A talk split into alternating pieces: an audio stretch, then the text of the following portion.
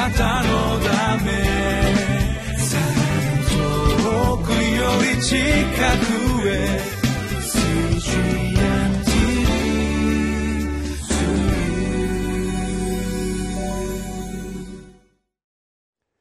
皆さんこんにちは。リビングライフの時間がやってまいりました。今日も神様の御言葉に親しんでまいりましょう。今日のテーマはキリストにある新しい人。和解を伝えるキリストの施設でございます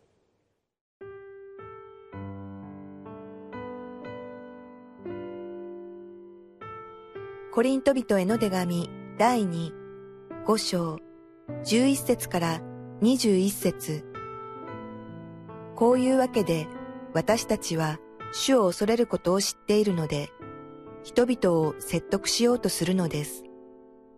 私たちのことは神の御前に明らかです。しかし、あなた方の良心にも明らかになることが私の望みです。私たちはまたも自分自身をあなた方に推薦しようとするのではありません。ただ、私たちのことを誇る機会をあなた方に与えて、心においてではなく、上辺のことで誇る人たちに答えることができるようにさせたいのです。もし、私たちが気が狂っているとすれば、それはただ神のためであり、もし正気であるとすれば、それはただあなた方のためです。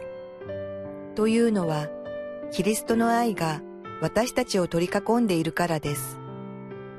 私たちはこう考えました。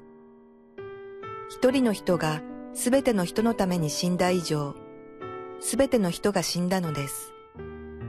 また、キリストがすべての人のために死なれたのは、生きている人々がもはや自分のためにではなく、自分のために死んで蘇った方のために生きるためなのです。ですから、私たちは今後、人間的な標準で人を知ろうとはしません。かつては人間的な標準でキリストを知っていたとしても、今はもうそのような知り方はしません。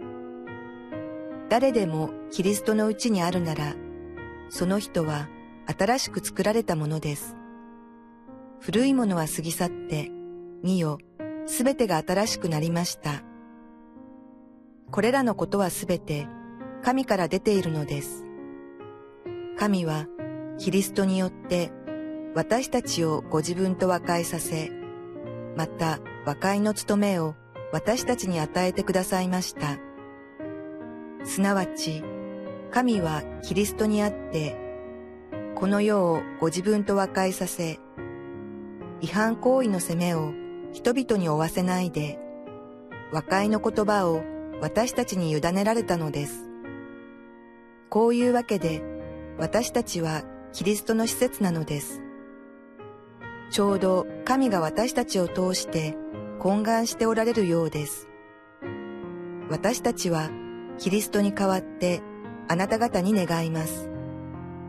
神の和解を受け入れなさい。神は罪を知らない方を私たちの代わりに罪とされました。それは私たちがこの方にあって神の義となるためです。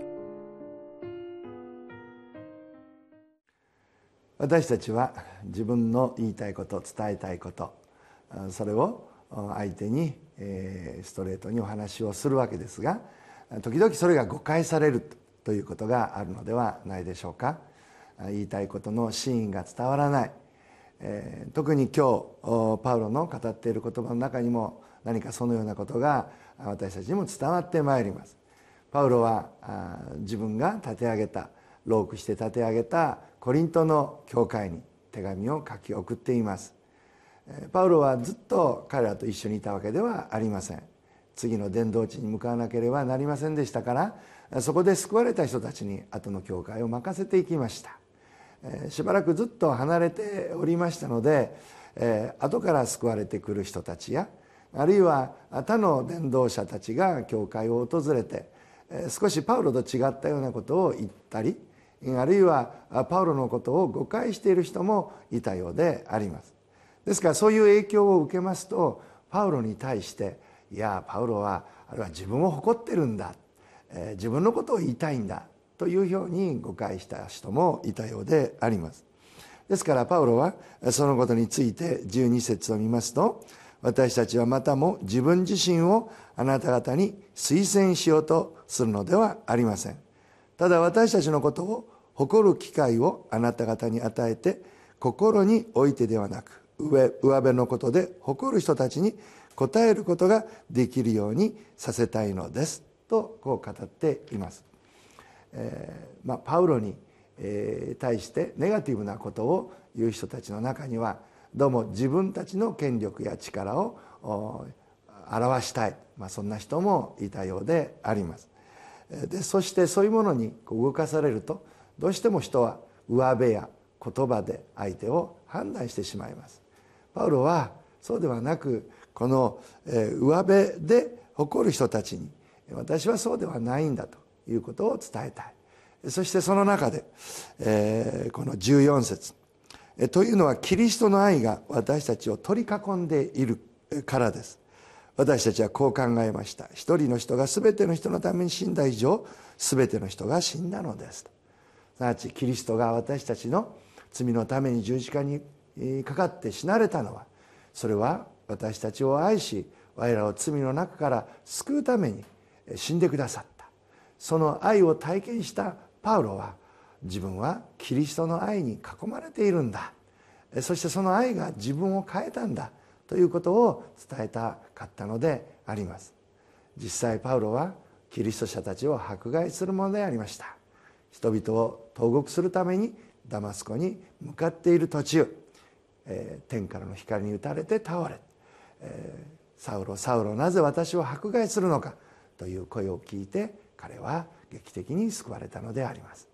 そして自分が正しいと思ってやっていたことが実は神に反対することをしていたんだということが分かったのであります。キリストの愛に囲まれた時初めて自分のしていたことが分かった。そしてそこから生き方が変わったのであります。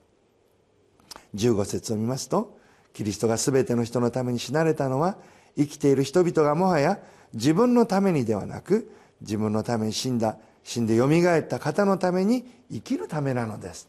というふうにこう語っています、えー、自分のために生きる人生からこの死んでよみがえったキリストのために生きる人生。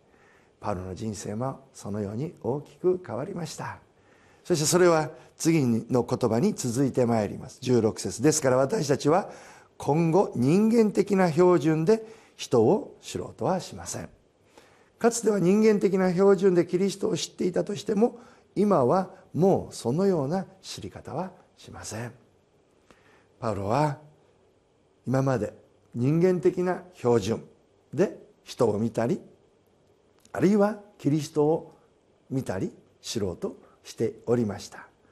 だからどれだけ学識があるか聖書を知っているかどれだけ自分が正しいことをしているかというそういう立法的な目で人を見たり人を解釈していたようであります。そしてキリストも故にこの立法に反するものというような見方をしておりました。しかし彼の見方標準基準が変わったのであります。17節見ると誰でもキリストのうちにあるならその人は新しく作られたものです。古いものは過ぎ去って身よ全てが新しくなりました。今までの生き方はどうあれキリストにあるならば全てが新しく作られて新しくなるんだ。彼は自らそれを体験したのであります。どうでしょう私たちは？えー、人間的な見方を人に対してもしてはいないでしょうか？人を見る時どんな見方をしているでしょう？その人の外見で人を判断したりあるいはその人の過去の生き方でその人を評価したり。能力で評価したり。またキリストさえも私たちの古い価値観で見たりしていることはないでしょうか。それはまさに人間的な標準で人を見たりキリストを見たりしていることなのです。私たちは新しい標準新しい基準で人を見たりキリストを思いそして私たちの生き方を見るものになりたいと思います。それはキリストの愛によって生かされるそしてキリストの愛によって生かされ始めたら人は皆変わるのだ。古い過去は過ぎ去って全てが新しくなるのだ。そのような思いで人に接していくものになりたいと思います。今まであの人とはうまくいかなかった。あの人はこうだ。この人はこうだ。意外と私たちは人にレッテルを貼って見ていることはないでしょうか。いやいやあの人もキリストを信じたら変わる。いやもうすでに変えられている。であるとするならば同じキリストを信じる者としてその人と交わっていこう。そんな意識に私たちはなりたいと思います。そうすると私たちは次へのこの生き方も変わってくる。18節見るとこれらのことは全て神から出ているのです。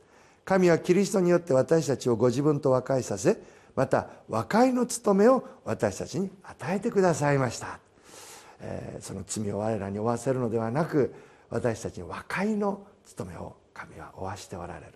パウロはだからその施設として働いていこうとしていったのであります。でパウロは進めています。20節。こういうわけで私たちはキリストの施設なのです。ちょうど神が私たちを通して懇願しておられるようです。私たちはキリストに代わってあなた方に願います。神の和解を受け入れなさい。神と和解して生きていく。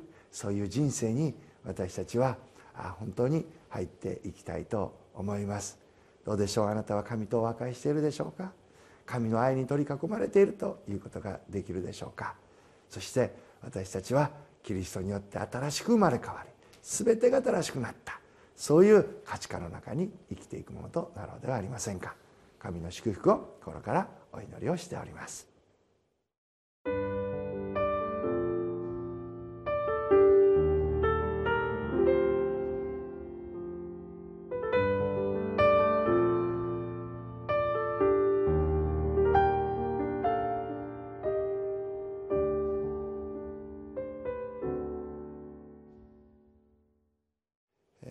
第2コリント5章の17節の御言葉は皆さんもよく知っておられる御言葉です。